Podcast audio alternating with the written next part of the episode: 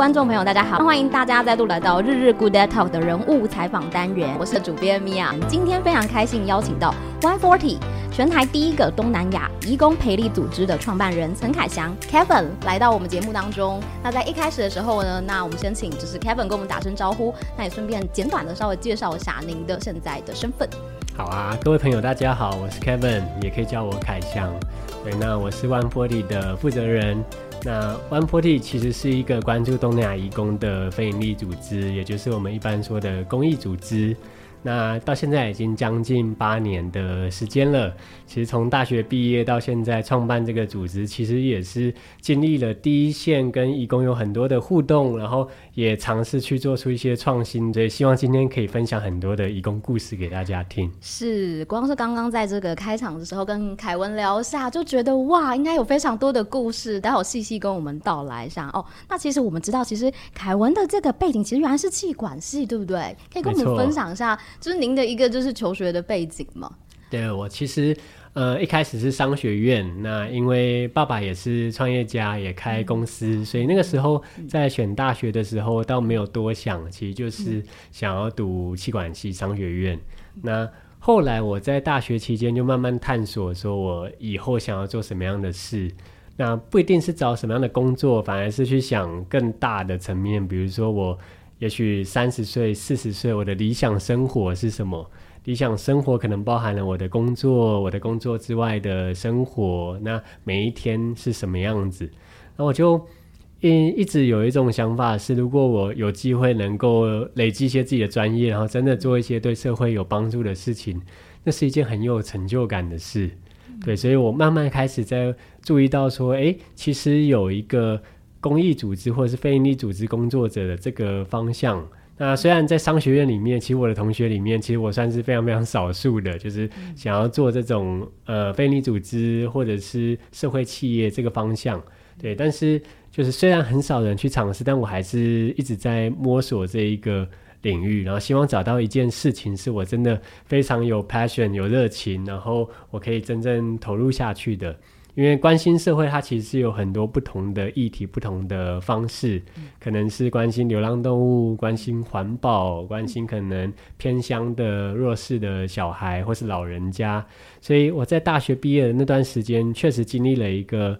我自己叫做 gap year，就是一个探索期，然后去接触不同的议题，然后认识不同的人，去思考说哪一件事情是我真的非常的有热情，然后想要持续投入下去做。那直到我遇见了这样子的东南亚义工，然后我找到了我自己属于我自己的题目。嗯，那我记得最早好像是有 Kevin 跟另外一位，嗯嗯，就是算好朋友吗？对，叫 Sophia。嗯，对，然后一开始是我们两，应该说一开始是两个人加一群志工这样。对外品牌形象的部分就交给 Kevin。对，主要就是哎，到底这个组织从头到尾的一些讲古啊，或者是对未来方向这样子。对对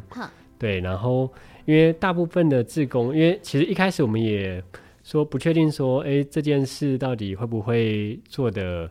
持久？应该说我们很希望它可以长期下去，但是因为这个方向在台湾是很少人做的，比如说移工的议题，而且是比较针对教育类，因为大部分也有很多其他组织，但比较是劳工权利或者是那种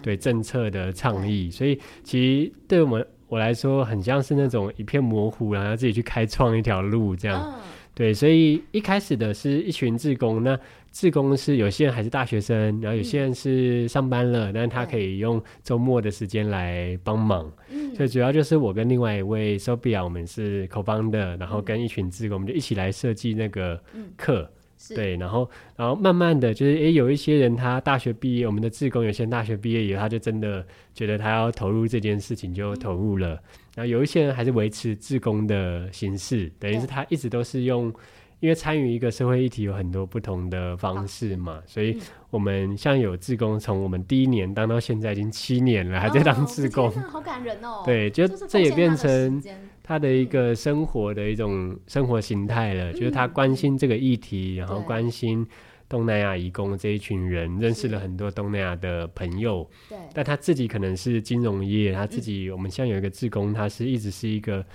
策展人，他去，他有一个策展公司，然后会办很多的展览，哦、所以他也运用了他策展的专业，因为像我们每一年都会有展览。对，现哎，现在是不是摄影展？嗯，比较是走上线上的一个形式，嗯、是吗？今年还会有实体展览吗？今年也是摄影展，因为疫情有点难那个去规划。但是我们发现说，线上摄影展它效果很好，嗯、因为就是像去年我们办那个线上摄影展，有大概两万多人进去那个展场看，所以我们就觉得这也是一个城市漫游者个人摄影展那个嘛。嗯哼，就是这也是一个就是很好的方式，让大家就是直接网络来看到这些移工的作品。这样。了解。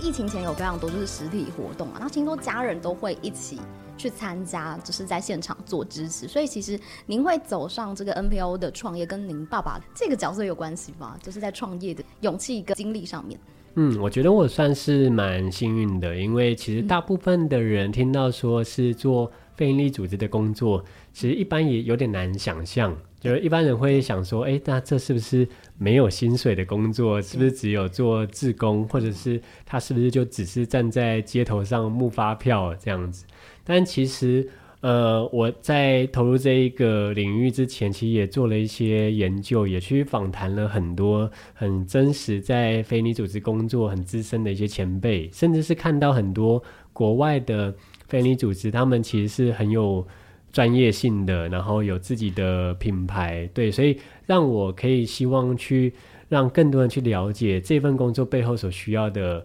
呃专业，不只是有爱心，对，那当然他一定会需要有热忱，然后有爱心，希望让这个社会更好，但反而更要去看到的是，它其实是一个很好的职涯的选项，嗯，对，所以很幸运的是，我父母都很支持我，那也许也是因为我爸爸是。创业家，他也是在虽然是商业这个领域，但他也是在开创自己的一条路，所以也很鼓励我说，其实找到自己理想的工作，不一定是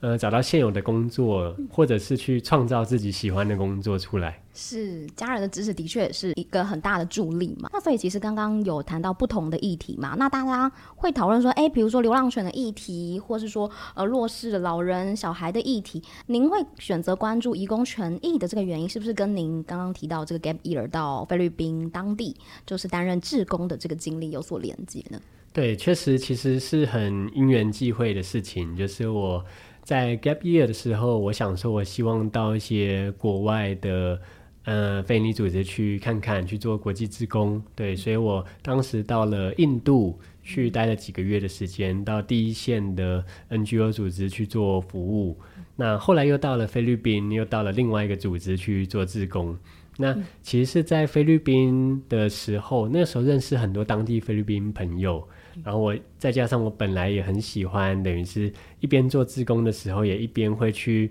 呃，背包客旅行，然后到处去玩，然后去一些很在地的地方，认识当地朋友，所以就遇见了很多很多的菲律宾朋友。那当他们知道我从台湾来的时候，我就很惊讶。很多人会跟我说，他的亲戚在台湾工作，有些人的妈妈在台湾，有些人的可能表姐啊、远房亲戚啊，他们会告诉我说，有些人在基隆工作，有些人在桃园、新竹。然后就开玩笑跟我讲说，我回台湾的时候可以去找他的妈妈或者找他的家人，因为可能很久不见了，在台湾工作分离了很多年。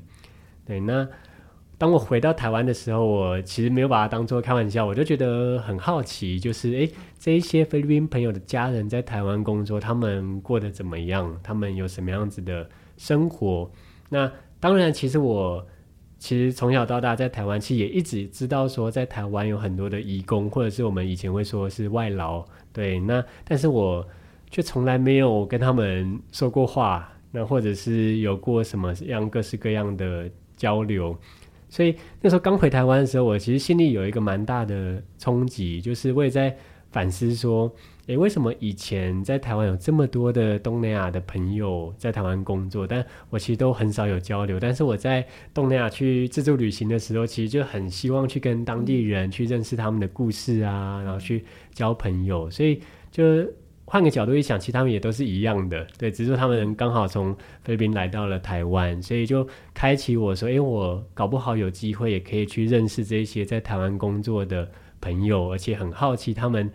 跨国来到台湾，而且一待就好多年的时间。我好奇他们的工作，他们为什么出国，甚至是他们在台湾努力存钱以后，他们有一天要回去他们的东南亚的家乡，有没有什么未来的目标或梦想？就这样子。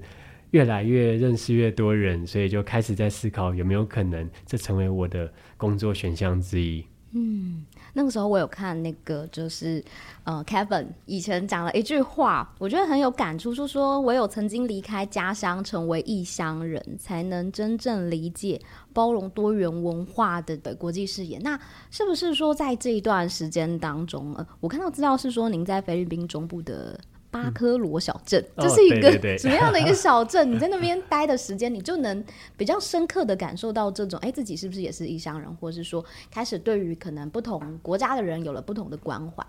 嗯，确实，因为呃，我待的地方在菲律宾中部的，它叫做巴科罗，巴科罗。对，那它其实不是一个一般观光客会去的地方。一般观光客去菲律宾，很多人会去那个宿务，对，然后会去潜水啊，玩一些。海上活动，对，但是巴科罗是一个很在地的小镇，所以它其实也跟就是我待在这边的组织有关，待在那边的组织有关，所以就是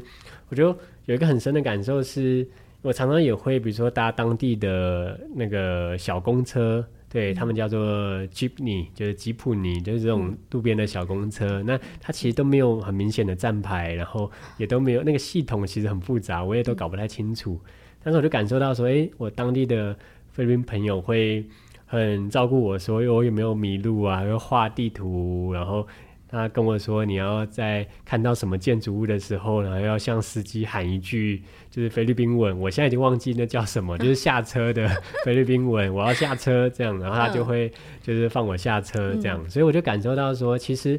我因为这一些菲律宾的朋友，我是好好的被照顾到的。然后这也加深了我对于当地菲律宾的美好的一个体验或回忆。我永远会记得说，哇，我在那边的体验是好的。然后这些菲律宾朋友跟我的这些交流，嗯，所以其实反过来看，当我看到这一些在台湾的东南亚朋友的时候，其实他们也是他们在台湾的工作跟生活，也许也会经历很辛苦的地方，甚至是很多人。呃，我跟很多在台湾的义工朋友聊天，他们会说，这都是他们的人生中第一次出国，嗯、就是他们可能因为家里面可能住在乡下，家里面经济比较拮据，嗯，所以可能高中毕业以后就没有办法继续升学，可能一个人要扛一整个家庭的经济，所以他就呃买了人生中第一张机票，然后就来到台湾，可能一待就是六到八年的时间，没错，对，但是你可以想象说，哇，就是。很多人来台湾是完全不会说中文，然后也不认识半个台湾朋友，嗯，然后做的又是比较劳力性质、比较辛苦的工作，嗯，而且一待就是这么多年。我相信呢，一定是需要很大的勇气才有办法去踏上这段旅程的。嗯，对。那如果我或者是我们的团队伙伴有机会在他这一段旅程当中去做些什么事情，然后让他真的会觉得。可能他花费青春年华，这二十岁到三十几岁这段时间在台湾，可以留下一些很深刻的体验或回忆。不只是赚到他需要赚到的钱，而是他真的可以，比如说认识当地的台湾文化，交到一些台湾朋友。当有一天他回到自己的家乡，他会记得说：“哇，我当年在台湾是一个很美好的回忆。”然后会去分享给更多人，分享给他的家人、朋友或是邻居。那我相信，如果每一个人都创造出这样正向的循循环的话，我觉得这件事情就会非常非常有意义。嗯，是。所以其实，在每次受访的时候，会不会那个凯翔常常都会被问到一个问题，说：“哎，为什么 One Forty 就是取这个名字嘛？”对，哦、那对对对。但 好，那我们就直接先帮大家，就是先补充一下，避免那个凯翔已经被问到不行了。因为当时是成立于二零一五年嘛，然后每四十个人就有一个人是义工，但现在这个数字是不是其实已经不一样？是不是已经是大概三十五个人？当中就有一根，有没有一个更新的数字可以跟我们分享一下？哦，没错没错，因为这是一个很好玩的一件事情，嗯、因为我们是用人口比例来算嘛，嗯、所以当时叫做四十分之一 one forty。对，那其实像现在在二零二二年，那其实全台湾的东南亚移工人数已经将近七十五万人了，嗯，所以重新算一下，大概已经是三十三分之一了。嗯、对，那每三十三个人里面就有一位是义工，而且这样的数字会越来越上升，嗯、因为其实搭配上台湾。呃，老年化需要更多的长照，嗯、有更多的看护需要照顾我们的长辈。嗯，对，所以以后这个人口比例只会越来越高。对，那但很多人也会问我们要不要改名字，但不用改，因为每年都要改，改不完，所以我们就当做是一个纪念。我们在二零一五年，对，叫做 One Forty 这样子。嗯，是。所以其实刚刚讲到说是，哎，很像在这个当地受到这个菲律宾朋友的这个热情的招待，但是呢，要踏入这个创办组织，这个跟很像大家说什么人消产发财这些所有的东西，这是一个很。另外一个就是实际的层面了。那有没有一些就是当时的呃，比如说您在创业之前，您有些人搜集一些资料吗？就是说，您还记得当时的台湾大众是怎么来谈论呃移工朋友的吗？嗯嗯、呃，其实一开始当我有这样的想法以后，就是哎，我想要呃关怀这一些在台湾的东南亚移工，只是说具体还不知道做什么，所以其实我们花了大概将近一年的时间，我做了很多的访谈。对，那可能也没有那么正式，很像是聊聊天。很常去台北车站大厅，礼、嗯、拜天的时候会有很多的、嗯、呃义工坐在那边，那我常常会坐进去跟他们一起吃东西。嗯、对，那其实就是想要去了解说他们在台湾会有什么样子的需求，或者遇到什么样的困难，以及说什么东西是在台湾他们非常非常需要但还没有人做的事情。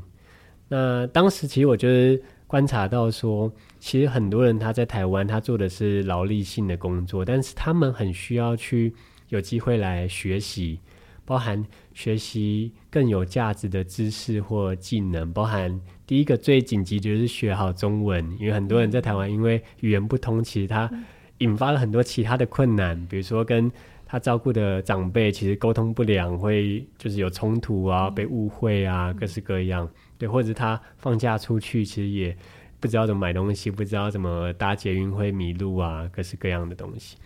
那后来我们也发现到，其实不只是需要学习语言而已，还有更多是当他准备在台湾待了好几年，准备回国以后，他有没有办法去真正去改善他未来的生活？那这些技能可能是需要，比如说他要呃想要回去存钱回去开店，或者存钱回去。找到更好的工作，所以他其实会需要知道说，哎，那我有没有相关的，比如储蓄、理财、开店，或者是呃电脑文书的能力。对，因为会成为移工的这一些人，其实在呃东南亚都是他经济的状况比较不好，所以教育程度也稍微会比较低。对，那如果有机会真的要让他去翻转他的未来，其实好的教育还是是一个很重要的地方。我也观察到说，哇，其实当时我在发想创业的 idea 的时候，其实在台湾还没有任何一个专门针对移工设立的一个学校或学习的机会，所以我就学，我就觉得说，哇，这是一个很有挑战性的事，然后我自己也很想要挑战，以及也看到移工非常非常多的需求，所以就来做这件事情。嗯，是。所以其实在，在呃刚刚提到，就一开始是用这个比较像访谈的方式，然后也去了解就是移工需求什么，然后还有台湾大众是怎么样谈论移工朋友的。那走到现在的二零二二，那您观察，因为其实你们也算是算第一线吗？对，在常常的接触这个移工朋友，那你觉得在这个不管是在观点上，或是像呃周遭的朋友讨论啊，或是说像媒体的一些论述，有没有一些松动跟改变呢？我觉得有很多诶、欸，因为其实一开始我们刚成立的时候，那个时候有一个很强烈的感觉是，对于年轻世代来说，其实几乎是没有人关注移工这一群人，或是移工这个议题的。嗯、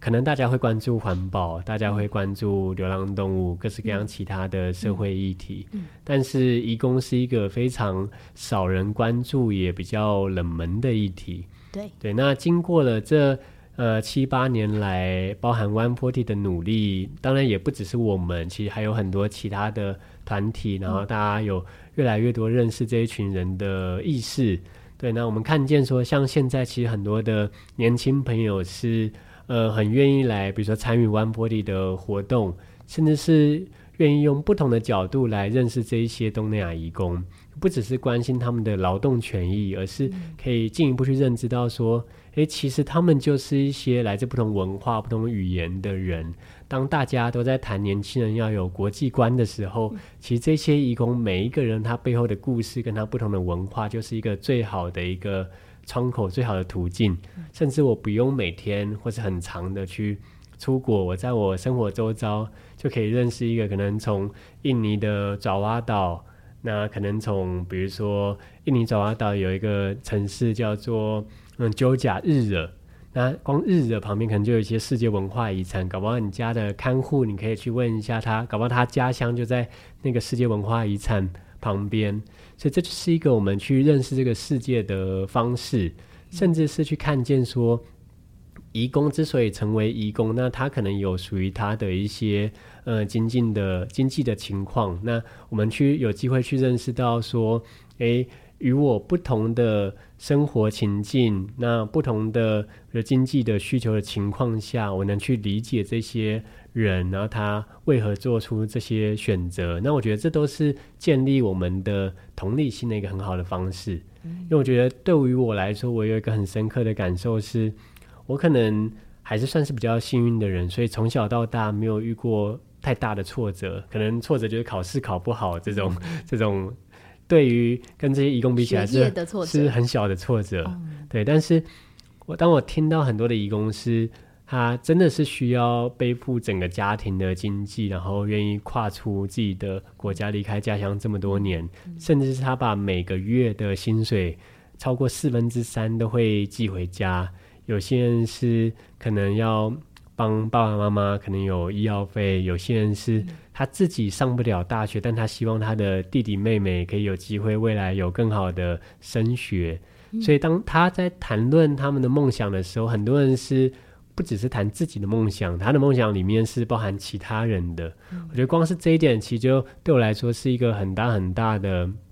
学习跟启发，就让我回来思考到我自己说。我的能力，我自己的梦想有没有不只是我自己的梦想？有没有机会让我的梦想里面也帮助其他人变得更好？我觉得这些都是我们可以从义工身上学到的事。是。所以这样听起来，其实，在各个面向上面，就是凯文还有就是您的这个伙伴，应该都有去关注到就是移工的需求。那所以其实我们知道，就是从 One Forty 就是开办到现在，你们也试过了非常多的计划嘛，从那个东南亚餐车、移工的便利包裹服务到移工商学院，那可以跟我们分享一下吗？这样这样子这些计划的转折，是不是呃你们在边走边 try，还有跟这个移工的互动当中有发现，哎，确实有一些部分是他们真的很需要。好的，那或是说，在可能商学院的部分是之后可以再进行扩大跟深入，可以帮助就是义工们以及完成你们在这个东南亚建立，哎，就是你们想要建立一个就是在台湾盖一座东南亚义工学校的这个目标。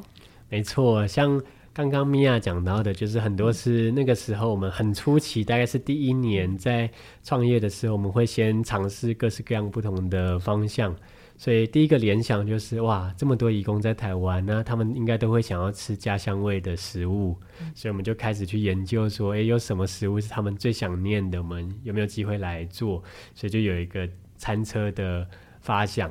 对。然后后来我们又发现到说，诶，其实义工他每两三个月他会寄包裹回家，嗯、因为可能要给他的家人或小孩。对那有没有机会来做这种包裹服务？但其实创业本身就会是很难很多的尝试，那尝试以后就会知道说，诶，他到底有没有这个需求，或者是其实已经有其他的团队在满足这样的需求了，那他还有没有机会来就是创造一些影响力？所以我们也是这样摸索底下才发现到说，诶，其实移工学校这个概念其实是。呃，非常值得做的，因为很少人在做，然后也有很大的需求。嗯、所以像刚刚讲到商学院，其实是我们的义工学校里面的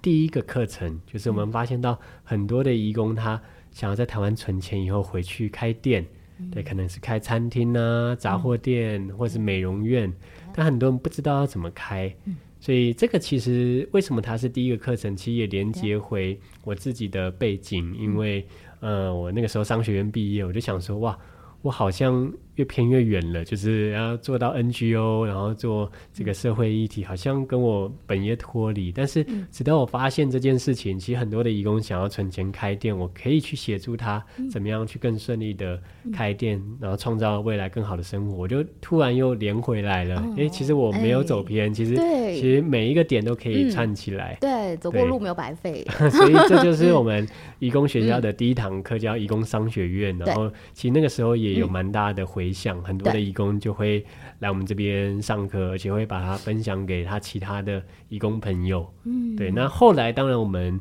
变成更大，就不只是义工商学院了。对。后来我们扩大到叫做。移工人生学校，它其实哇有各式各样，它可以不止开店了，学习的东西都包进来了，这样。所以像后来我们就会有中文的课程，而且还分成初级、中级、高级，嗯，还有储蓄理财的课，有电脑课，甚至是有一些比较软性的，比如说摄影课，或者是化妆，或者是怎么样，比如说冲咖啡，对，或者是单纯的训练他，比如说怎么样子去。表达或者站上舞台去说故事，嗯，那这一些就变成是我们现在有一个实体的义工学校，有各式各样的课程，嗯，那这七八年来，其实已经有超过两千位的义工来我们这边上课了，嗯，而且我们发现说，其实因为我们的课程在台北，那当我们开课程的时候，我们发现有很多的义工他会传讯息跟我们说，他可能平常没有放假那么多，或者是他在全台湾各地，嗯，对，那。呃，不只是台北、北中南，甚至离岛都会有很多的义工，嗯、然后他也想要有这样学习的需求。嗯，所以我们其实后来我们也开设了线上的学习的平台，嗯、而且是专门为了义工开设的。嗯、我们拍了很多的东南亚母语的影片，然后让他们透过影片来学习中文，来认识台湾的文化，还有食衣住行。对，那我们现在有一个。YouTube 的频道，然后上面有大概七万位的印尼的移工在上面，嗯、所以我们自己也变成了一个 YouTuber，有，所以这也是我们从来没有想象过的事情。哎，我那时候看到，我刚刚呃有在最后看一下那个数字，他现在是来到七点一三万位订阅者，哦、对对对，哇，非常的厉害耶！对，那我很好奇，他这边他的这个这个频道要怎么念呢？如果大家要搜寻的话，嗯嗯，这是一个印尼的频道，叫做 Sekolah One Forty。那 Sekolah 是印尼文的 school 的意思，嗯、所以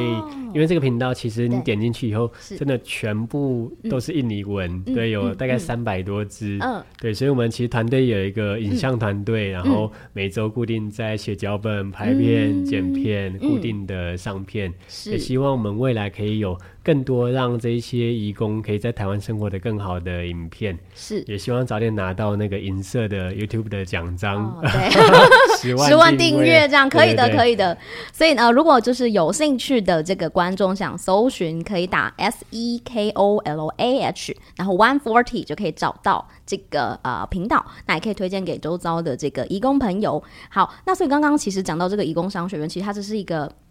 非常厉害的计划，因为其实那个时候你们有。呃，获得这个 Keep Working 的梦想资助计划的支持，对不对？嗯。所以其实当时的这个呃计划是您先有了这个构想才去呃去提报吗？还是这是一个什么样的过程？嗯，其实我们在呃第一年我们开始了这个义工商学院的计划，然后因为我们的性质是公益团体，所以其实会需要很多的募款或经费的支持来推动我们，比如说把这个课程。越开越多，然后让更多的义工有机会来上，嗯、甚至到后来我们有线上要开始有拍影片，嗯、各式各样的。对，那我们就开始很积极的去争取捐款支持或赞助的支持。嗯，对，所以就呃让我们的提案去参与了一些提案的比赛或者是一些奖项。对，那其实很幸运的是，第一年我们就拿到一些呃奖项的肯定，然后也让我们有。呃，初始的经费可以让我们可以，比如说有更多的伙伴可以加入团队，而且是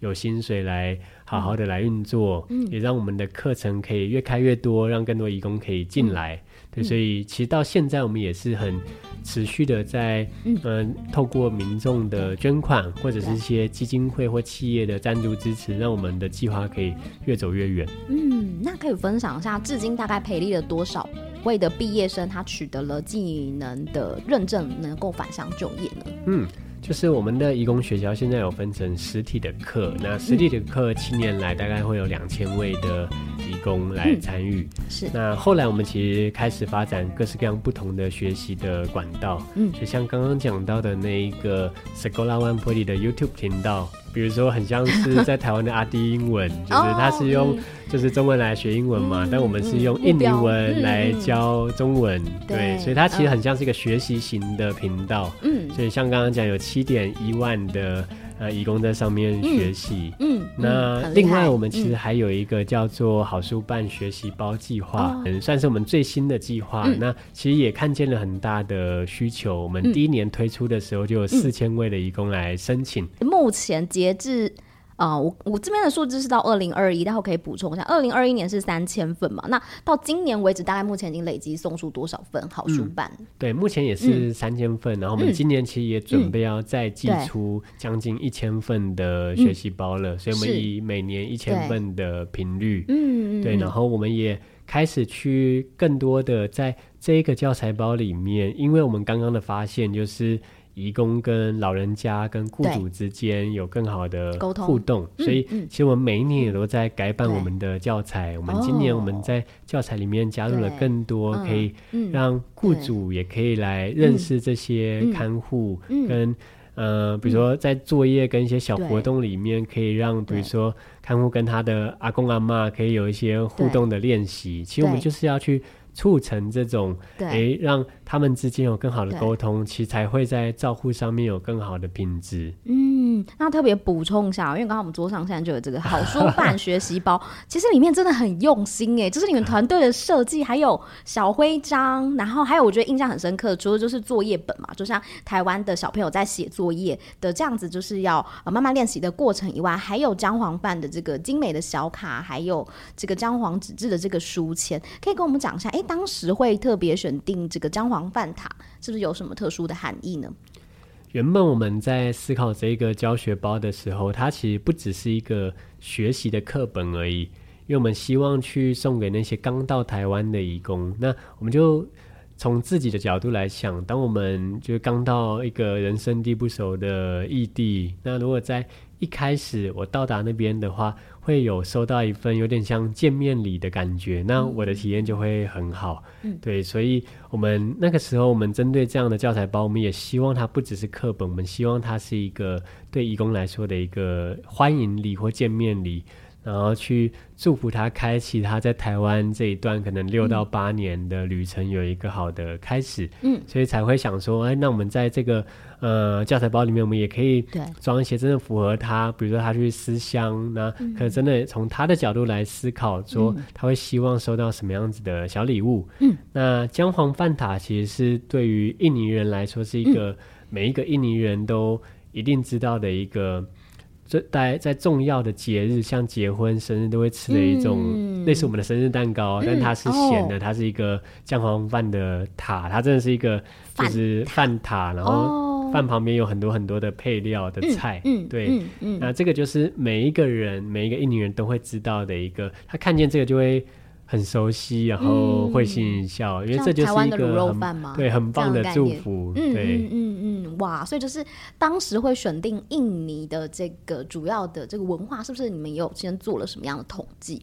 没错，因为我们就调查说，在全台湾的移工里面，印尼人占了最多。嗯、像现在七十五万人里面，印尼人占了将近三十万人，嗯。对，所以我们第一次的这个教学教学包计划就是针对印尼人来设计。嗯那像现在我们其实有针对不同国家的移工，像是菲律宾的移工，我们也有这样子的教材包。那我们就要去，比如说更以人为本的去看，说，哎、嗯欸，那如果是针对菲律宾人，有没有一些其他的就是小物件可以代表他的文化？对，对，哇，那你们需求的这个师资，还有设计师的对这些文化的了解，其实都要蛮深刻的耶。对，其实很深入的调查，对，很佩服我们的团队，因为我们在做这样子移工的教育的服务，其实面对到不同国家的移工，像我们团队里面有人会说印尼文，有人会说菲律宾文、越南文、泰国，对，甚至是像我们经营我们的 social media 经营脸书、IG 或者是网站，嗯，其实嗯，我们都会有完全不同的语系，就是我们有印尼文的粉砖、菲律宾文的粉砖，所以像小编，我们就有好几个不同语言的小编同时在经营。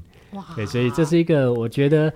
呃是一个很挑战，但是很有趣的事情，因为每一个国家的移工其实也都很不一样，他们喜欢的贴文，他们喜欢互动的方式都不一样，这也是一个不断在练习。呃，怎么样更有同理心的从他的角度来出发的一种尝试？嗯，其实也有点像听起来就是 One Forty 的这个团员，这个伙伴都非常的卧虎藏龙哎，一个人是都要会一种语言以上这样子？没错，我自己也是慢慢在学啦，嗯、因为我自己可能一开始在第一年我还可以当老师，对、嗯，因为我可能就是还没有其他老师，我自己教，嗯、对。但是到现在，其实我们都已经。针对每一个课程有专门的老师，嗯、然后用全部的母语，比如用印尼文来授课，嗯、用菲律宾文来授课。对，那我现在就是主要是希望。来让更多人去认识 One Forty 在做的事情，然后有机会来支持我们。嗯、这样嗯，是。那我们延伸稍微提一下，就是刚刚这个好书办学习包的后续的影响力哦，好像有很多雇主也发现说，哎，竟然有这么就是呃好这么好的一个就是服务，可以给他们家的就是义工的伙伴。所以是不是其实也有蛮多雇主给你们一些回馈，然后打电话来询问说，哎，有没有给雇主的学习包啊？有，这也是我们其实在一边的做。的过程中就会看见很多的需求，嗯，嗯，所以其实在这几年我们收到了非常多的雇主的、嗯、呃来讯来讯，然后他会告诉我们说，嗯、其实对于雇主来说，其实他也会很焦虑，或者是他也希望去知道说，哎、嗯，如果有一个呃移工到他的家里面，而且是二十四小时住在一起，嗯、对很多的雇主来说，他也是。嗯不知道该怎么办，他也很需要协助，所以不只是义工需要协助，雇主也很需要协助，所以他就会来接触完佛体然后跟我们询问说有没有针对雇主，我们要怎么样子去友善对待这里的义工，然后在家里面可以让两边过得更好，跟互动更好的方式。嗯，对，所以其实我们也开始针对雇主来制作一些我们叫做友善雇主指南，对，对。让他们也可以，雇主也可以去认识一些，比如说。学几句简单的，假设我是家里面是印尼的看护，嗯、简单的印尼文，嗯、然后认识一些印尼的料理，嗯、甚至是去熟悉一下穆斯林的文化，嗯、因为其实，在台湾很多人对。穆斯林是很不熟悉的，对。对甚至是要怎么样子去更理解这个义工背后的故事，嗯，对，我觉得这个也是万波吉接下来的方向，有针对越来越多的，不管是家庭的雇主，或者是这些企业的雇主，我们都可以去开始去有一些友善义工的行动，因为友善义工不只是帮助这些义工，其实都会反过来帮助到我们自己，嗯。嗯，是。对，因为其实我觉得这个计划就是厉害的地方是，呃，你们也带动了台湾政府跟印尼当地的政府来开办这个义工的培力课程，所以其实是在民间真的确实影响到了政府端。这样子再来做一个后续的互相合作，是不是？嗯，其实这个是我们一直以来的一个算是愿景或者期待，嗯、就是说我们在第一线，我们去看见了很多义工的需求以后，对，我们愿意去尝试尝试一些新的。学习的做法，嗯，因为像一般我们讲到学习，可能就真的就想到学校，嗯、要么是实体的，或者是线上的。嗯、但是我们一直在希望说，去找到一个更符合义工需求的一个方式。嗯，所以其实我们就是看到说，很多的家庭看护，那他可能。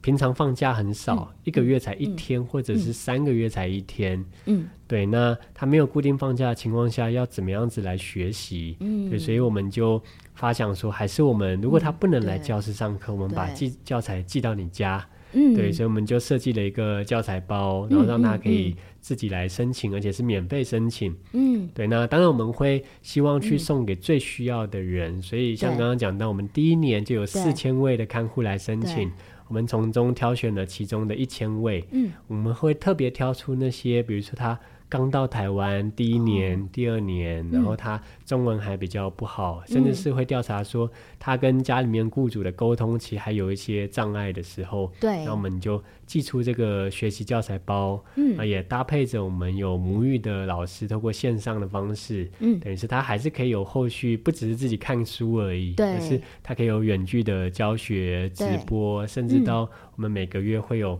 作业啊，有测验啊，可以真的让他可以好好一步一步累积他的能力。是，然后也发现说，其实像这样子的计划。一开始我们的嗯，虽然初衷或起心动念是协助这一些义工，嗯，但是我们真的做了现在好几年的这样子教材包寄送以后，对，我们开始去访谈那些收到我们的嗯呃教材的义工。的嗯后续对不对？对，然后就发现说哇，他其实对于他整个家庭是有很大的帮忙的，嗯，就是说很多的看护他。嗯只要把中文学好，他其实跟雇主的沟通也会更好，嗯，或者是跟他照顾的老人家、长者，其实也、嗯、也会更好。所以，其实我们后续才知道说，他其实是一个真的可以去协助到我们全台湾很多很多的家庭，嗯、然后让他们可以有更好的互动。这边我蛮好奇的，因为我有看到 One Forty 的网站上面，其实有放嘛，就是不管是义工朋友的故事，或是呃，就是义工跟这个雇主之间的一些感人的一个故事。那就是凯文这边能不能跟我们简短的分享大概一个或是两个，就是他们之间曾经跟你 feedback 过他们的相处？嗯，其实这七八年来有接触了非常非常多的义工，然后每一个人我对我来说都像是。一本书，就是每一个人都有他不一样的出国的理由，对，有不一样的工作和生活的际遇，跟他每一个人有不一样的未来的梦想，嗯，对。那其中其实有很多让我印象很深刻的是，当我们不再用移工的角色去看待他，其实我们发现说，很多人虽然表面上是看护或者是是在工厂工作的劳工，嗯，但是他当他呃，脱下移工的这个工作的标签以后，他其实是一个、嗯、可能是一个很喜欢唱歌的人，他是乐团的主唱，对，他是很喜欢摄影的摄影师，或者他是设计师，嗯，甚至我认识到有人会写小说、写诗集，有各式各样多才多艺，是，所以我去看见了很多哇，这些移工他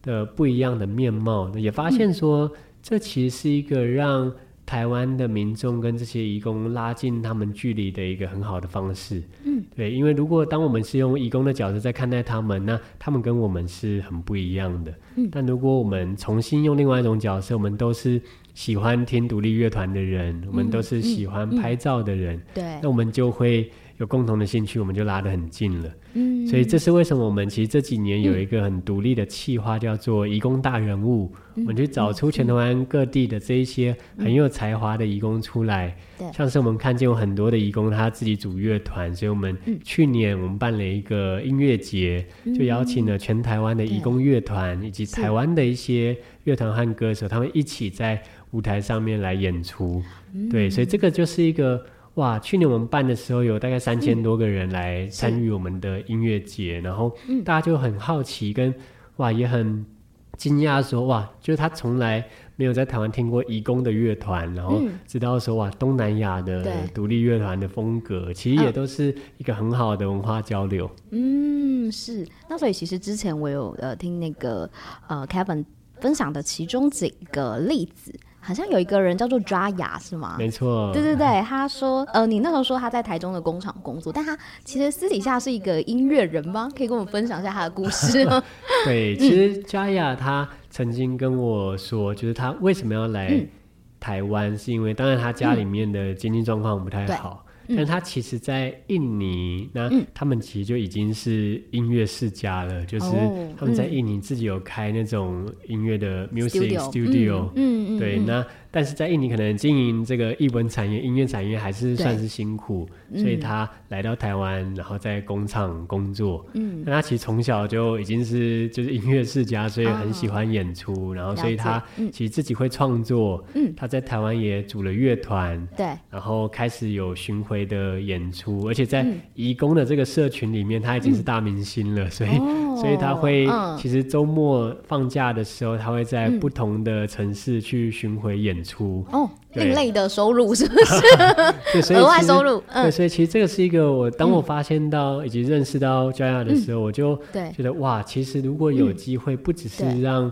呃，在台湾的移工有机会听到他的演出，如果可以让更多台湾人去看见这一些移工的演出，甚至是让这些 Jaya 跟台湾的歌手有机会来互动的话，那是一个很棒的一个火花。嗯，所以在音乐节的时候，我们除了邀请 Jaya 的乐团以外，我们也邀请了台湾的像苏米恩、像美秀集团。对，其实他们都是在自己的创作之外，其实也蛮关心移工这个议题。对，像是苏米恩，他本身是原住民，但是他发现说，其实原住民的很多的语言跟东南亚南岛语系都有很多的关系，嗯，所以他也很关注说，在台湾的这些义工，然后他们的音乐风格是什么样，然后有一些就是交流，所以这就是一个很好的尝试，嗯，所以不只是音乐，可能从艺术、从设计、从各个不同的面向，嗯，甚至是我认识一群义工，他们。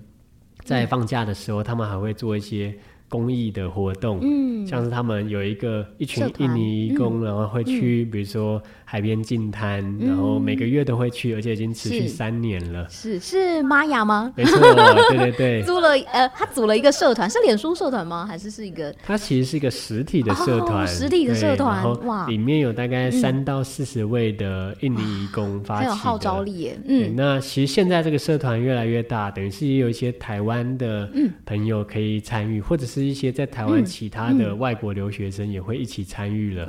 然后会每个月跟着玛雅他们去进滩，或者是会一起去爬山。但是边爬山，他们比如说他们会去平溪，会去捡我们那个放天灯掉下来，它就会 对，就变成垃圾，所以他们会去进山。所以而且这件事已经持续了好几年。哦，对。那我其实认识玛雅的时的时候，我也很惊讶，就是我就觉得说哇。你们工作已经够辛苦了，其实义工在台湾都是很劳力性的工作，对，一到五这样。对，那怎么会在难得的放假时间，然后还来，比如说进滩、进山，而且这还不是他们自己的国家。对，那其实我曾经跟着他们去进滩好几次，那个感觉很特别，因为是有一群移工来进，就是台湾的海滩。哦，对，然后玛雅就告诉我说，其实。台湾对他来说已经是一个类似第二个家，因为在台湾已经将近十年了，是、而且也是只有因为他在台湾，然后可以真的很努力的去、嗯、呃存钱，让他可以把钱寄回家，让他的小孩、嗯、让他的家庭有更好的生活，所以他其实也是很感谢台湾，然后希望有一些额外的。嗯付出，嗯，所以就很希望说，把更多像这样子义工的故事，有机会让更多台湾人知道。嗯，我相信这就会是减少我们很多对于义工的偏见或刻板印象的一种很好的方式。是，所以 Jaya 跟 Maya 他目前都还是居住在台湾。嗯，对对对。嗯我们要先恭喜这个 One Forty 在二零二一就是获得这个 Good Design Award 金奖殊荣。其实二零二零年就已经得过了社会的设计大奖嘛。那可以聊一下说这个奖项对我们来讲现在有什么样特殊的意义吗？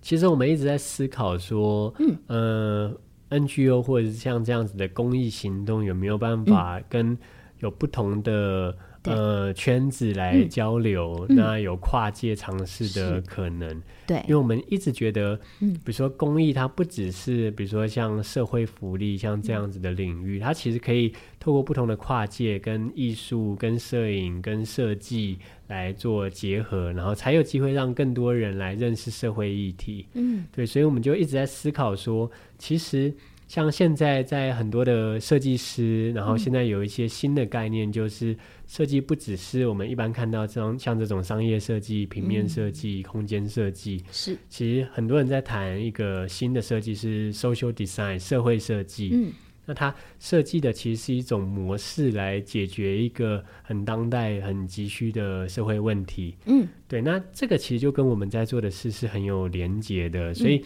一开始我们也会想说，哎。我们在做的是跟设计有关系吗？嗯，但是当我们去了解社会设计的概念的时候，我们其实觉得我们也是一个呃在做 social design 的一个组织，我们一直在第一线去发现移工的需求，然后去设计出像是教材包的计划，设计出各式各样的模式去解决他的问题。所以后来我们就希望说，让我们的计划有机会去争取像这样子的奖项。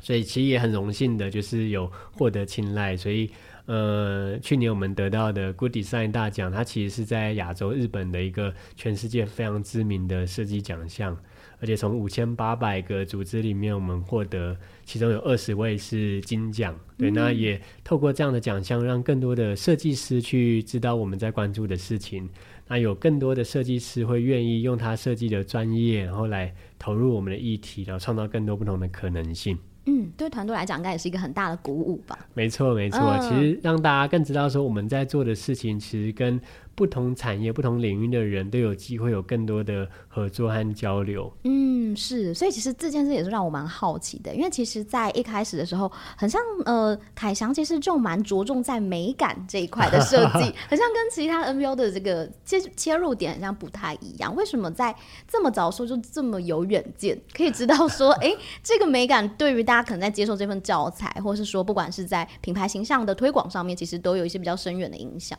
嗯。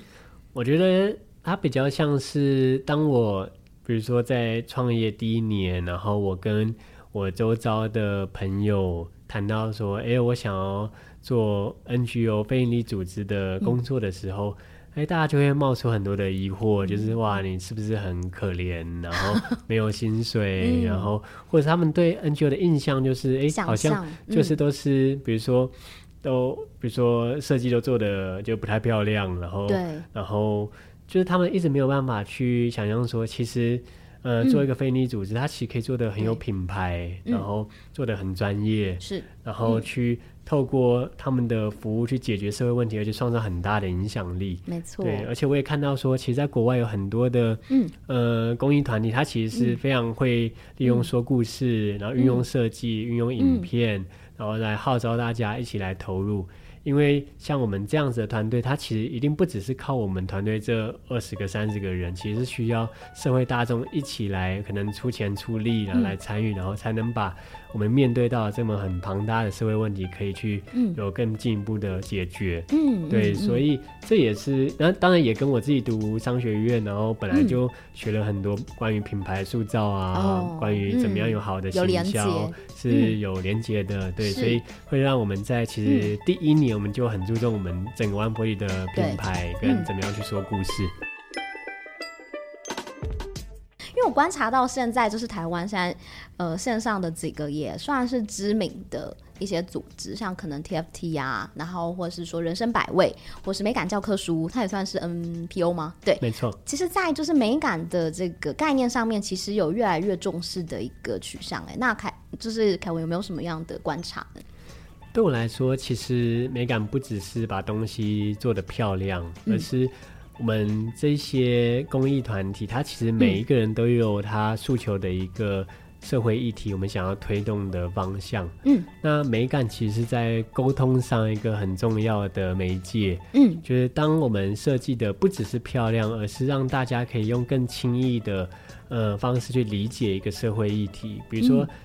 当以前在谈移工议题的时候，他可能会讲的很复杂，然后好像跟劳权，然后里面是好像跟我无关，或者是我想关心，但是我其实门槛很高，我根本不知道怎么开始。嗯，对。但是当我们试着透过美感，然后透过设计，我们做了一些包含 infographic 一些资讯图表，嗯、或者是我们有好的影像，让大家知道说，哎、欸，其实我对义工的故事是。有吸引人感兴趣的，啊，我愿意去关注这个议题，我愿意踏出第一步，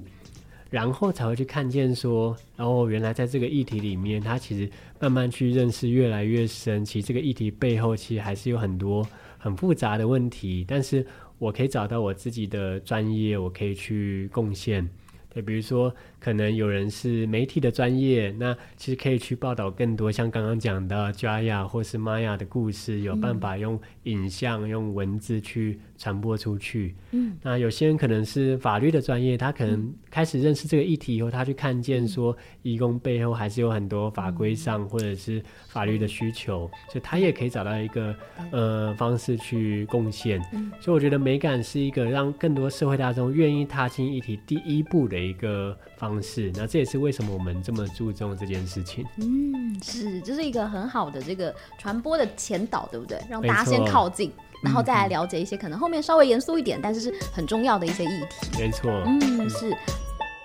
我们也想问一下，因为其实前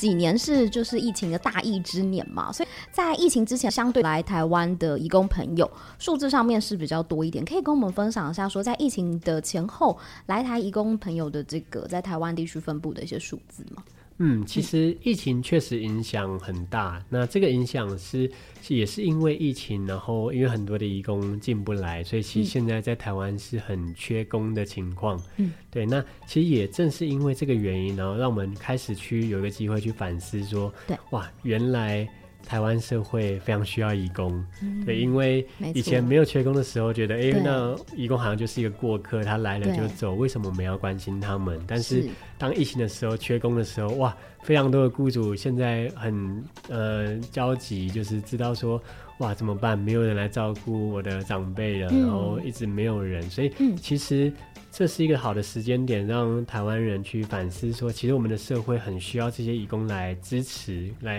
支撑着我们的社会。是，如果台湾有一天没有这七十万义工，我相信是完全没有办法运作的。对，对，所以确实这是一个让我们更知道说，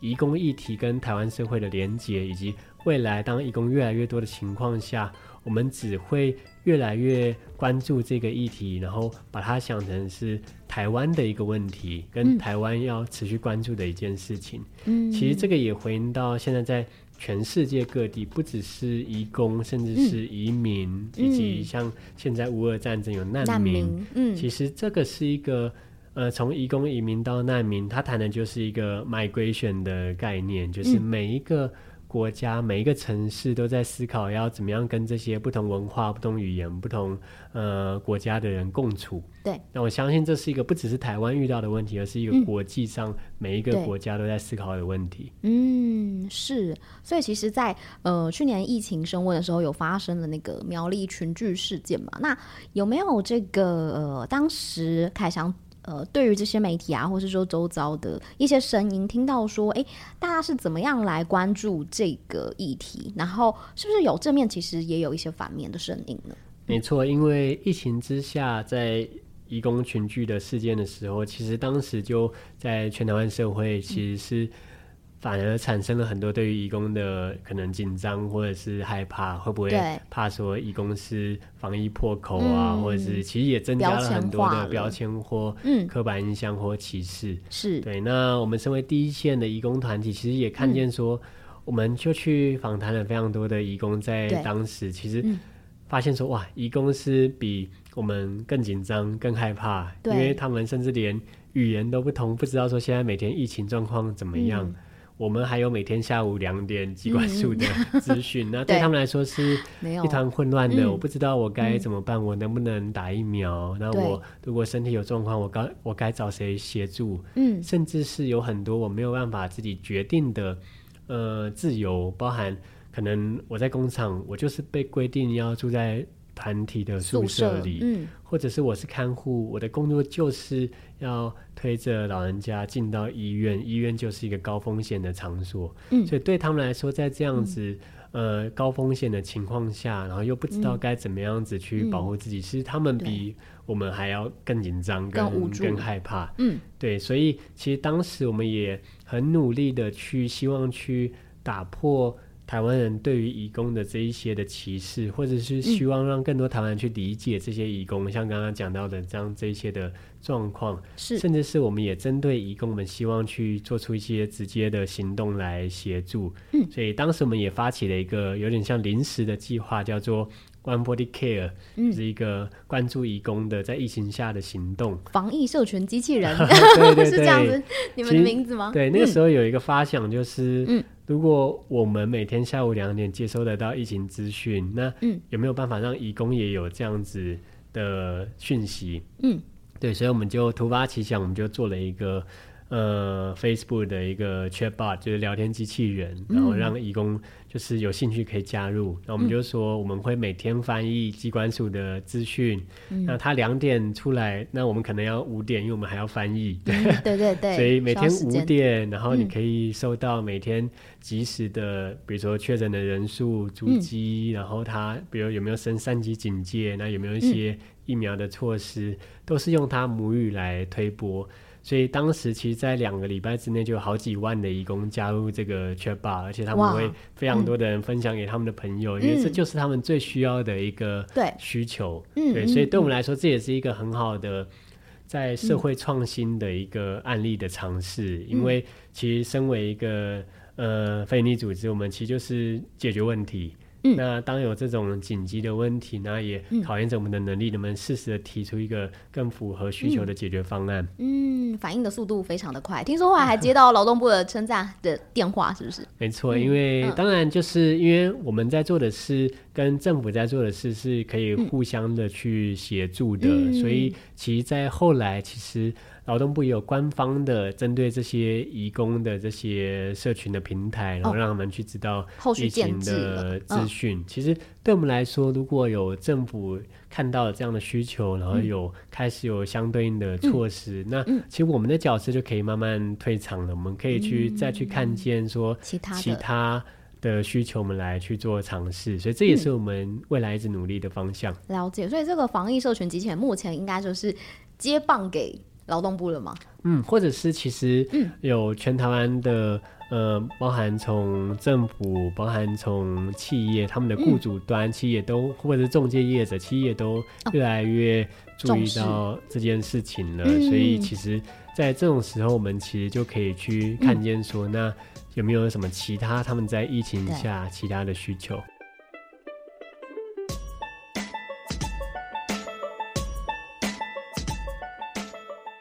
接下来就想要来聊一聊这个凯翔跟义工朋友之间的一个呃友好的关系，跟您所熟知的有没有经常造访的一些义工商店，还有美食的聚落？嗯，其实光是在台北就有很多、嗯、呃假日东南亚的聚落。那不只是在台北，其实台湾的每一个城市都有一些小角落是有很多东南亚的商店。有没有凯翔常去的？可以跟我们分享几家？哦，有有有，嗯、就是比如说。如果是台北的话，我们的办公室附近，然后在中山北路的晴光市场附近，嗯、那那边其实是全台北最大的一个叫做假日的菲律宾聚落。哦，菲律宾的。对，所以会看到有礼拜天有很多的菲律宾人在那边，嗯、然后有各式各样的商店，嗯、有自助餐呐、啊，然后有各式各样，嗯、那也有、嗯、呃教堂在那边，因为很多的菲律宾人是天主教。对。对，那其中我印象很深刻的是，在那边有一个小的百货公司，叫做金万万百货。嗯，对，那它其实是一个两层楼的商场。嗯，那当你走进去这个金万万百货的时候，里面就全部都是菲律宾人，嗯、然后全部都是各式各样菲律宾的商店。嗯，有自助餐，有网咖，有卖三 C 用品的。嗯，然后有、嗯、有那种美容院做头发的，嗯、对，然后然后各式各样，所以。嗯就可以看到说哇，我一走进去以后，很像是出国一样，因为全部人都在讲菲律宾话，嗯、然后 就是特别是像现在疫情不能出国，嗯、但走进去就真的很像是出国一样。嗯，对。然后，所以我们不只是我自己会去，其实在万坡地我们也常常会办像这样子的小旅行，然后让义工带着我们去了解他的假日生活。嗯，对，因为其实很多的对台湾的民众或雇主来说，嗯、我们其实。很陌生于，哎，那义工放假去哪里？嗯，或者很多的雇主会很害怕说，因为我不知道我家的看护出去会去哪里，那他会不会学坏，会不会交到坏朋友，所以就不让他出门。嗯。但是像这样子的小旅行活动，其实是让我们可以很知道说，哎，其实义工礼拜天出去，其实也都是做跟我们很像的，比如说会去吃吃啊家乡味啊，然后跟朋友聚会啊，嗯、然后去做做头发然后去把他的薪水汇款回他的家乡啊。对，可这也是让我们可以去理解他的生活，然后有进一步的去同理他们。嗯，对。那其实在，在呃金万万百货里面，其实我也很常去吃他们道地的菲律宾的有一个叫。剉冰叫 Hello Hello 哦，oh, 对，那嗯 Hello Hello 的意思叫就是。混合 mix 的意思就是 hello hello，就是把很多的料就是混在一起的串冰，然后我就觉得哇，那个就很好吃，这样。吃起来像那个磨磨渣渣的味道。哦，对对对，哦，了解，那真的应该是蛮美味的。或者是菲律宾有菲律宾专门的烤鸡呀，或者是其实就真的吃到很多很道地的料理。嗯，哇，就是听起来就是 Kevin 跟他们的生活其实常常融入在一起，对不对？其实假日也会一起就是相约出去吃饭这样子，对。那其实刚刚听起来就是 Kevin 有不同国籍的好朋友，像比如说可能菲律宾啊、印尼，你有观察到他们在一些就是个性和互动模式上有没有一些独有的文化特色？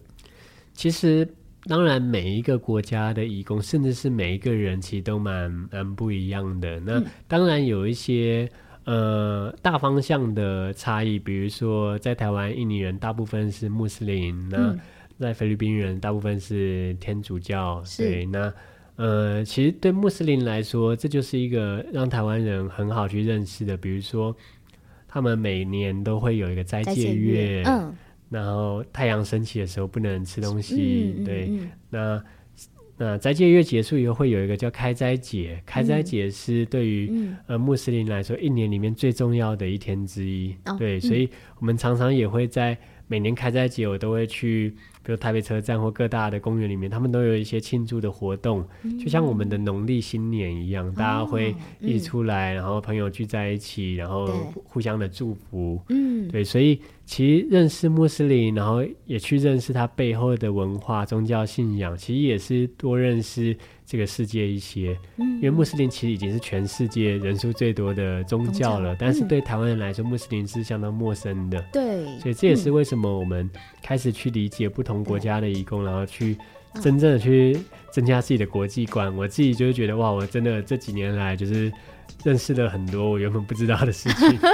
增加了很多就是异国的知识这样子。对，说就是最近 One-Forty 也即将改版你们的官网，那是不是这部分跟您想要把这些？七年以来的经营的一些资源啊，或者是说呃一些理念价值，想要开放跟共享给也在这个呃领域里面努力的人，可以跟我们分享一下你们这个官网的这个改版的行动，以及你们在这个行动背后所蕴藏的这个开放与共享资源的理念价值。其实 One-Forty 到现在七年了，所以像刚刚提到，我们这七年里面做了很多的尝试，包含像疫情下的创新行动，包含义工学校，包含各式各样。那在七年的时候，我们也回头过来思考说，诶，我们有没有办法更有系统的整理出我们这七年来的一些经验，或者是工作心法？嗯、那对于其他不同领域的，比如说非营利组织的工作者，或者是说，其实有很多的年轻人或是学生，他。未来其实也会想要往这个领域来发展，嗯、我们就希望说整理出一些我们怎么做事的一些工作心法，嗯、或者是更认识说究竟成为一个非营利组织工作者是一个什么样子的体验，然后有什么样子的、嗯、需要什么样子的能力和专业，以及他每一天的工作在做什么，对所以我们就发起了一个叫做 Inside One-Forty 的一个 campaign，其实就是看见 One-Forty 内部更认识更多的一个品牌活动。嗯就是呃，这七年来，不只是我自己，其实包含我们的团队都做了很多的尝试，然后在义工议题里面，然后而且等于是。前面有有点像是一片模糊，然后我们开创了很多自己的路。嗯、对，那当然不是每一件事情都是成功的，嗯、我们经历了很多失败，然后经历了很多我们可能以为会帮助到义工，但是哎，发现效果没有很好，哦、我们用用了另外的方式，结果发现哎，这才是一个更好的解决方案。那反反例，我们还蛮好奇，有没有什么是你们尝试之后，你们发现哎，很像不是义工最需要的？嗯，其实这个过程是很平常的事情，比如说我举例来说。嗯，呃，像我们移工学校，我们其实也都会跟着移工回到他的家乡。哦，我们每一年会去东南亚，嗯、去印尼。疫情前吗？还是对，疫情前。嗯。那每一年会去个两次，然后会去拜访，说，哎、嗯，这些移工真的回去，比如说他开店，嗯、他找工作，我们去会去知道说他真正生活有没有改善。对，因为我觉得这个是对于一个真实的对非你组织的工作者来说很重要的事情，就是我们不能只是。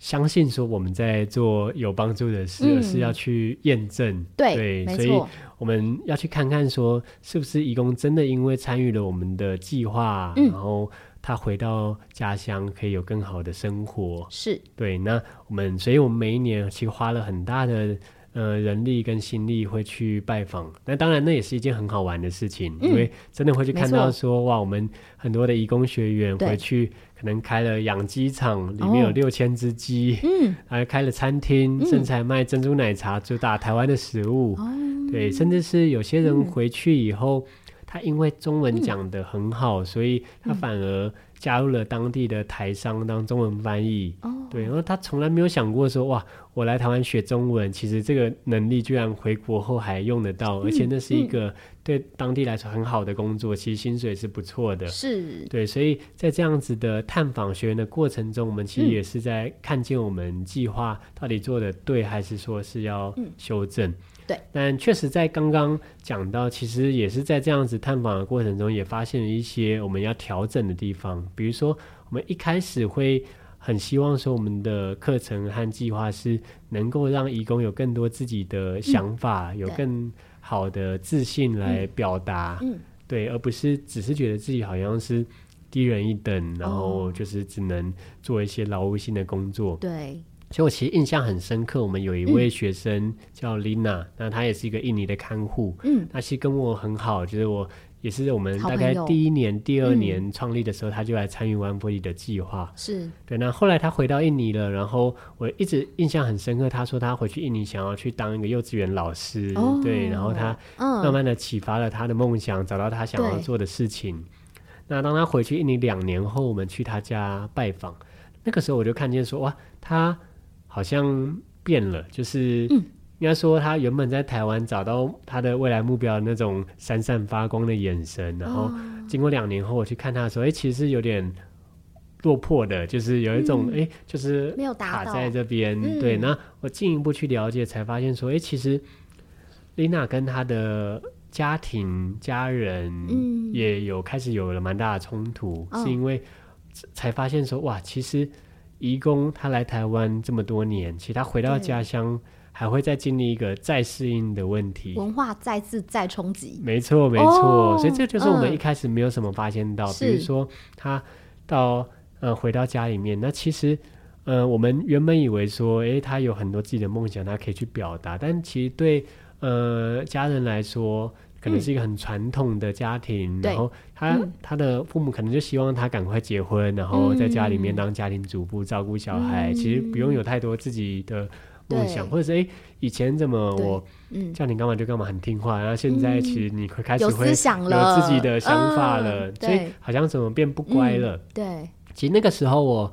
了解到这件事，其实就蛮挫折的，因为好像跟我们原本想的不一样。嗯、我们原本以为的这种启发、empower 他，让他有更多的梦想，那、嗯、其实会造成他很多的。再度的冲突，嗯，但是其实也是从这样子的算是挫折或小小的失败里面，我们开始去想，哎，那对，又注意到了一个新的问题，我们要再怎么想到新的方式来解决。所以其实也，呃，刚好因为像这样子的，我们发现这个问题，我们开始去思考说，后续我们。开始为了返乡义工，开始有一个返乡义工的像同学会或是社群，哦。哦、让这些回到，嗯、比如说都回到印尼的义工学员，他们可以互相在家乡还是有一个 group group 可以去连接，嗯、然后可以互相分享说，哎、嗯。我该怎么样子跟家人相处？然后，哎、嗯，那你的经验是什么？嗯，或者是，哎，我开店的时候遇到一些什么困难呢？对，那其他的这些返乡的学员，他们会自己有一个支持团体，他们自己会给予伙伴经验。对、嗯，这些经验反而更是从 One Forty 的角度，我们也很难去给予协助的，因为我们可能远在台湾，甚至是我们。比较难去知道一些非常当地在地的一些文化或脉络。那其实这些返乡移工他们自己可以支持彼此，可以把它当成一个同乡互助会的概念吗？没错，没错，对，甚至是哎、嗯、开店的经验啊，找工作的经验，嗯、或者我怎么样子跟家人就是沟通的这些小撇步。所以其实也很感谢说我们勇敢去尝试，然后发掘到这一些的挫折或者失败，嗯、因为它其实也帮助了我们去进一步去看见说有什么新的可能性。嗯，其实试做过程对于创业者来讲其实蛮重要的嘛。对，嗯，然后其实就是因为这一些这些年来我们的尝试，从失败然后到。或许有一些成功跟影响力，嗯、那我们其实也很想要透过这一次的 Inside One Forty 的品牌活动来分享出去。嗯、是，那也让更多的年轻人开始会去思考说，哎，成为一个非你组织工作者，也许也会是我的一个职业的选项。嗯，对，然后知道说，哎，在这边每一天的工作是怎么样子来进行，嗯、然后更知道说，身为一个非你组织工作者。觉得他嗯，就是是什么样的真实的面貌？真实的面貌，对，我觉得这个是确实像现在我观察有很多的大学生，他会对 One Forty 有兴趣，要来成为志工，要来成为实习生。对对，那我觉得这都是看到了一个新的趋势，然后也是我觉得。很乐意看见的 One Forty 影响力的展现，这样 对对对，其中的一环这样子。所以其实那刚刚有提到，其实呃，如果外界以前对于这个 NPO 或者 NGO 的想象，都会是觉得说，哎、欸，很像要去募款，募款很比较辛苦一点。那其实，在这些呃，比如说组织的治理当中，新形态的募款方式，很像对于 One Forty 来讲，也是蛮就是值得大家呃大家来讨论的一环。那有没有就是一些呃想法或是一些经验可以分享给像我们？也是一样的，这个 NGO、NPO 的这个组织，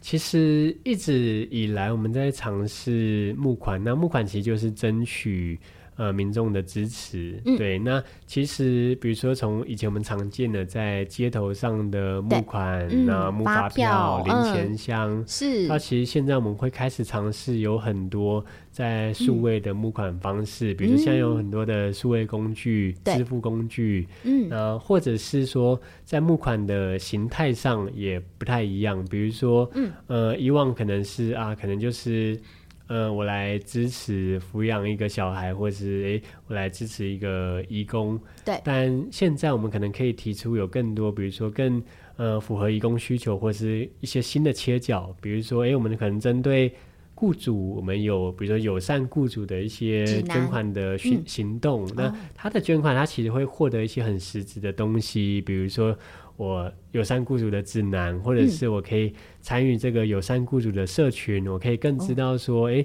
我身为一个雇主，我要怎么样子来对待我家的看护，那有更好的连接。嗯，或者是说，我们也有更多针对，比如说教育工作者的一个募款的计划，嗯，因为其实我们发现说，有很多的老师会希望把像这样子的移工议题，或者是多元文化的议题带进课堂。嗯，那我们其实团队也非常努力的在产出一些，让协助老师可以把这些。教材这些教学活动带进课堂的方式，嗯，所以对我来说，其实现在的募款是一个更分众的募款，可以去更知道说有哪一群人会需要跟我的组织有一些连接，哦，能不能提出一些对这群人有帮助的一些回馈的内容，然后让他的支持可以更有实质的影响力跟实质的获得。嗯，是，所以其实除了像这个民众募款嘛，在企业合作这一块，好像你们也有一些琢磨嘛。那例如之前我有呃看到，其实你们也有跟这个二零二二零二一的时候有跟故宫还有台北一零一有一起合作嘛，可以跟我们分享一下这两个合作案吗？嗯、其实，在做非营利组织的过程中，我们也看见说有很多跨界合作的机会。嗯，对，比如说像在跟故宫博物院还有一零一的合作，其实都是看见了说，嗯、哇，其实全台湾有。七十几万的义工，其实很大一群人。是。那对于故宫或者是一零一像这样子的指标性的观光景点来说，嗯，嗯其实，在疫情下，因为观光客少了很多，对，其实还有很大影响的。但是当他们可以注意到说，全台湾有这七十万的义工，嗯，他们其实也可以变成是另类的观光客，嗯，他们也希望去认识更多的台湾的文化，或者是很多的义工都。就想着哇，如果有一天我可以上观景台，那是一个很棒的体验。哦、对。对，所以我们其实也跟故宫和一零一合作，然后有更多的推广，把一零一的观景台的体验，嗯、或者是故宫的体验，我们透过 One-Forty 的协助，来让更多的移工朋友知道。嗯、所以不只是让移工知道说，哎，可以去这些地方，嗯、我们其实还参与了，比如说体验的设计，嗯，让移工在。故宫的导览体验中，我们设计，比如说像学习单，那、嗯、印尼文的学习单，然后让他可以有更好的观展体验。对，像是一零一也是，我们透过观景台，那在观景台上面的一些空间布置上，其实也有一些更符合这些移工的呃东南亚语言的呃文化跟标示在里面，然后让他们也可以拿到一些相关的资料。嗯、所以我觉得这个都是从。企业或者从这一些组织来开始展现对于多元族群的友善，这也是一个未来很重要的方向。嗯、是，听说你们就是还有因此影响，就是他们有设计了这个穆斯林的祈祷室，然后你们还有设计的是从台北车站到这些观光景点的一些，就是教这个移工朋友怎么样。抵达是不是？对哇，米娅真的了解我们很细，对对对。我有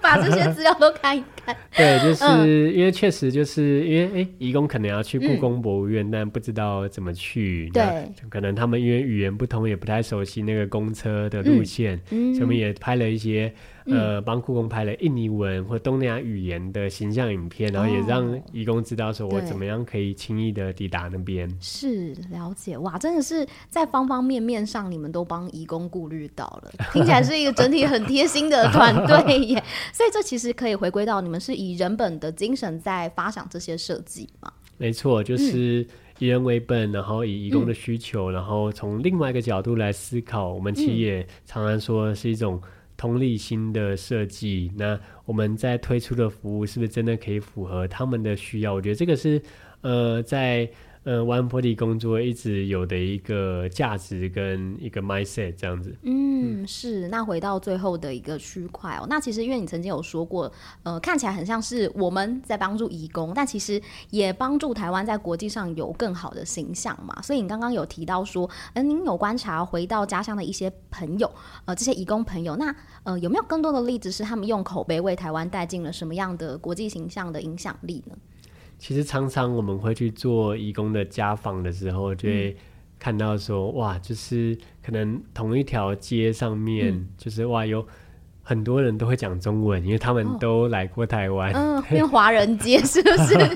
对，所以，然、嗯、后我就一问就知道说，哎，其实就当这些移工回到家乡，如果他在台湾有好的回忆和体验的话，嗯、其实很多。邻居就会开始问说：“哇，台湾好不好啊？哇，台湾很棒，那我也要来台湾。”所以其实就是可以看见说，那这样子不断的像这样分享出去。嗯，所以其实我常常也觉得，哇，我们也在做一个很像是。外交的工作，国民外交，没错，的确是啊。因为其实每一年其实都有大概三万位的移工会从台湾离开，回到自己的家乡。哦、每一年，嗯，对，我们就想说，哇，如果每一年可以让这三万人都变成我们的台湾的外交大使，然后去传播出去，那其实是。非常非常有用的一件事情。嗯，是，所以其实，在刚刚有提到三万位会离开嘛，但其实我知道，因为现在在这个移工在台湾，好像他们有一定的年限就要回到他们的家乡嘛。但是他们离开之后，他们其实有时候还是需要继续是做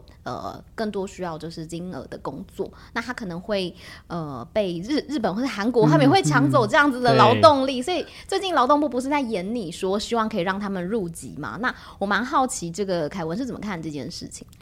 其实这是一件在疫情下我们看到缺工的像这样子的大环境下，嗯，然后我们每一个国家也积极的在争取这些人才。对，就回应到说，如果台湾社会移工不够的话，我们是非常难运作的。是，对，所以其实呃，今年在政策上也有一些开放跟突破，让这些移工符合一些特定的条件，它可以延长在台湾的期限，甚至到永久居留。嗯，那对 One Forty 来说，其实看见的就是，其实整个台湾的政府，甚至台湾的整个社会看待移工的方式，嗯，就会慢慢有所转变了。嗯，因为当他们可以永久居留的时候，我们就不再会用一种。他是过客，短暂的过客的心态来看待他们，嗯、没错。而真的可以开始去思考，当他们要跟我们长久的生活在一起，嗯，有更多包含语言的适应、文化的适应，嗯、怎么样去融入？那其实这些就是 One Forty 一直在持续累积的事情。我们也希望我们可以使更使得上力，然后去做出更多的行动。嗯，嗯是，那也更能展现台湾在多元包容这一块。的一个展现嘛，嗯、对，希望台湾最美丽的风景是持续是人呐、啊，对，是。那所以其实呃，走到最后，我想呃呃，走到最后两题，想要问一下说，因为其实在，在呃创业初期嘛，我知道其实你们也是要拿着这个可能你们的呃教材，或是说这个宣传到这个台北车站去跟一些这个义工朋友去分享，因为可能在初期品牌还没有这么知名的时候，我相信也经历过这这一番辛苦。那直到走到现在，那有没有什么这个在经营的路程当中，对你来讲还是有挑战性的事情呢？嗯，其实我们看见说，呃，移工的议题，甚至是整个社会对于移工的偏见或歧视，嗯，这件事情本身就是一个非常有难度的事情，很难去改变，或者是它可以改变，但它需要很长时间的累积，嗯嗯，所以。嗯对我或者是团队来说，这当然还是一件困难的事，从来就不容易。对，对，因为可能刚好一个疫情，一个义工群聚，可能整个社会又对义工有很大的偏见出来了。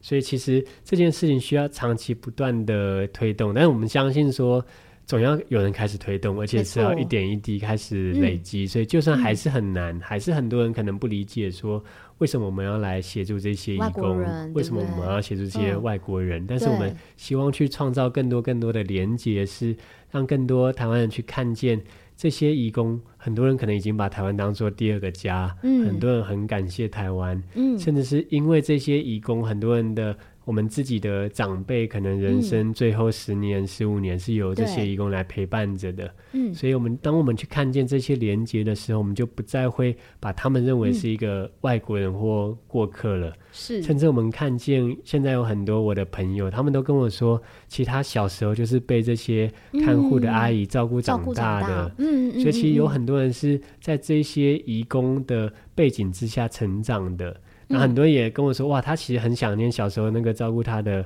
阿姨，但是其实也没有联络，也不知道他现在在哪里了。没错，对，所以我们反而其实有很多我们的包含捐款人，他会捐款支持给我们，其实因为说他小时候对就有呃外籍看护来照顾他长大，嗯、但他现在联络不到他了，但是，是但是他还是可以透过支持我们来让更多更多的义工来有更好的。体验和生活，嗯、所以我觉得这就是一个很好的正向的循环，让这样继续下去。对，岛上的人们其实都是息息相关的。对对对，对，而且结构面上来讲，现在不是因为少子化，然后传产，其实很多年轻人他们也不愿意投入某些工作，那导致缺工。那我们的产业其实外移，对整体台湾来讲，也是一个很不好的一个现象。嗯，没错没错。所以其实，在这个、呃、最后回到这个回顾的层面来看，如果选择可以对当时创立 One Forty 的 Kevin 自己说一些话，你会想对自己说一些什么吗？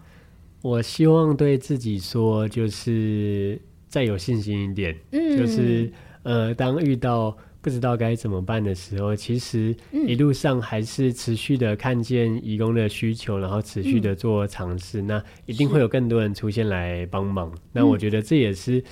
看到现在这七年来，其实有包含很多的。包含民众的支持、企业的支持，甚至是媒体的协助的分享，嗯、都可以让更多我们在做的事情可以散播出去。嗯、那我相信这都会是一个很好的一个结果，然后让整个台湾真的可以成为一个更多元友善的社会，然后可以让我们自己身为台湾人是很骄傲的。是、嗯、哇，我刚这一整串听下来，我都为凯文感到骄傲了。没有没有没有。是，那有没有最后就是你们最近要办的一些活动，或是一些相关的近期计划的宣传呢？嗯，其实我们在今年的八月份，我们也会开始我们今年的线上摄影展。是、嗯、对，那这个摄影展很特别，因为其实我们收集了全台湾、嗯，像去年就有超过一千位的义工来投稿，嗯，嗯包含他们的摄影作品以及他们书写的一段文字。嗯，那我觉得对台湾人来说，这是一个很真实的机会，去可以可以去看见说，嗯，这些义工他们真正的心声和想法。嗯，那我们看到说有很多的作品很感人，是他可能是拍下他跟他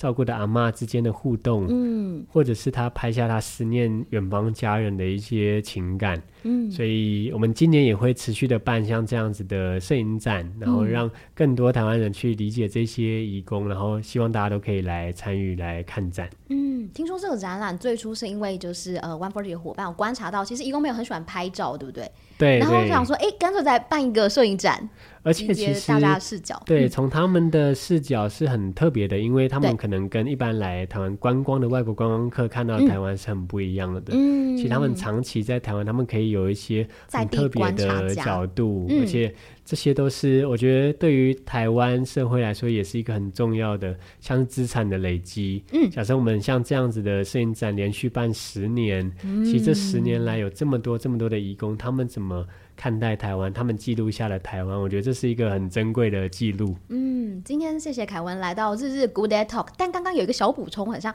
在改版后的这个 One Forty 的官网，最大的差别性会是怎么样的？其实里面会多非常非常多我们、嗯、呃移工的照片跟故事。哦、那我觉得这个是我们、嗯、我们整理了这几年来，包含影片、文章，然后让。呃，每一个民众他想要关注这个议题的时候，他可以循序渐进的在我们官网里面看到一步一步他可以做的行动，嗯，也可以让不同的，嗯、比如说群众像教育工作者可以找到议题的教学包，那雇主可以看见他怎么样更友善他家的看护，嗯，甚至是企业或者基金会，那有不同的支持的方式，那我觉得这都是我们新的官网希望大家带给大家的东西。是，所以呃，之后如果对这个 One Forty 像不。不管刚刚是像捐款啊，或是对愚公朋友的故事感到有兴趣的呃朋友们，之后都可以搜寻 One Forty，就可以看到你们的新官网了吗？对，没错。甚至是如果、呃、呃 One Forty 有点难记的话，也可以搜寻移工学校 中文关键字、哦，那其实也会看到我们。嗯，也可以看到刚刚提到的这个人生学院是吗？没错。OK，谢谢凯文今天带来这么精彩的分享。谢谢米娅，谢谢。本节目是由日日好日发行人 Peter Young 监制发行，由米亚力采访、企划、录制和剪接。如果你喜欢日日 Good Day Talk，请在 Apple Podcast 给我们五星好评，并且在各大平台订阅、收藏我们的频道，分享给你周遭所有的朋友。我们下集见。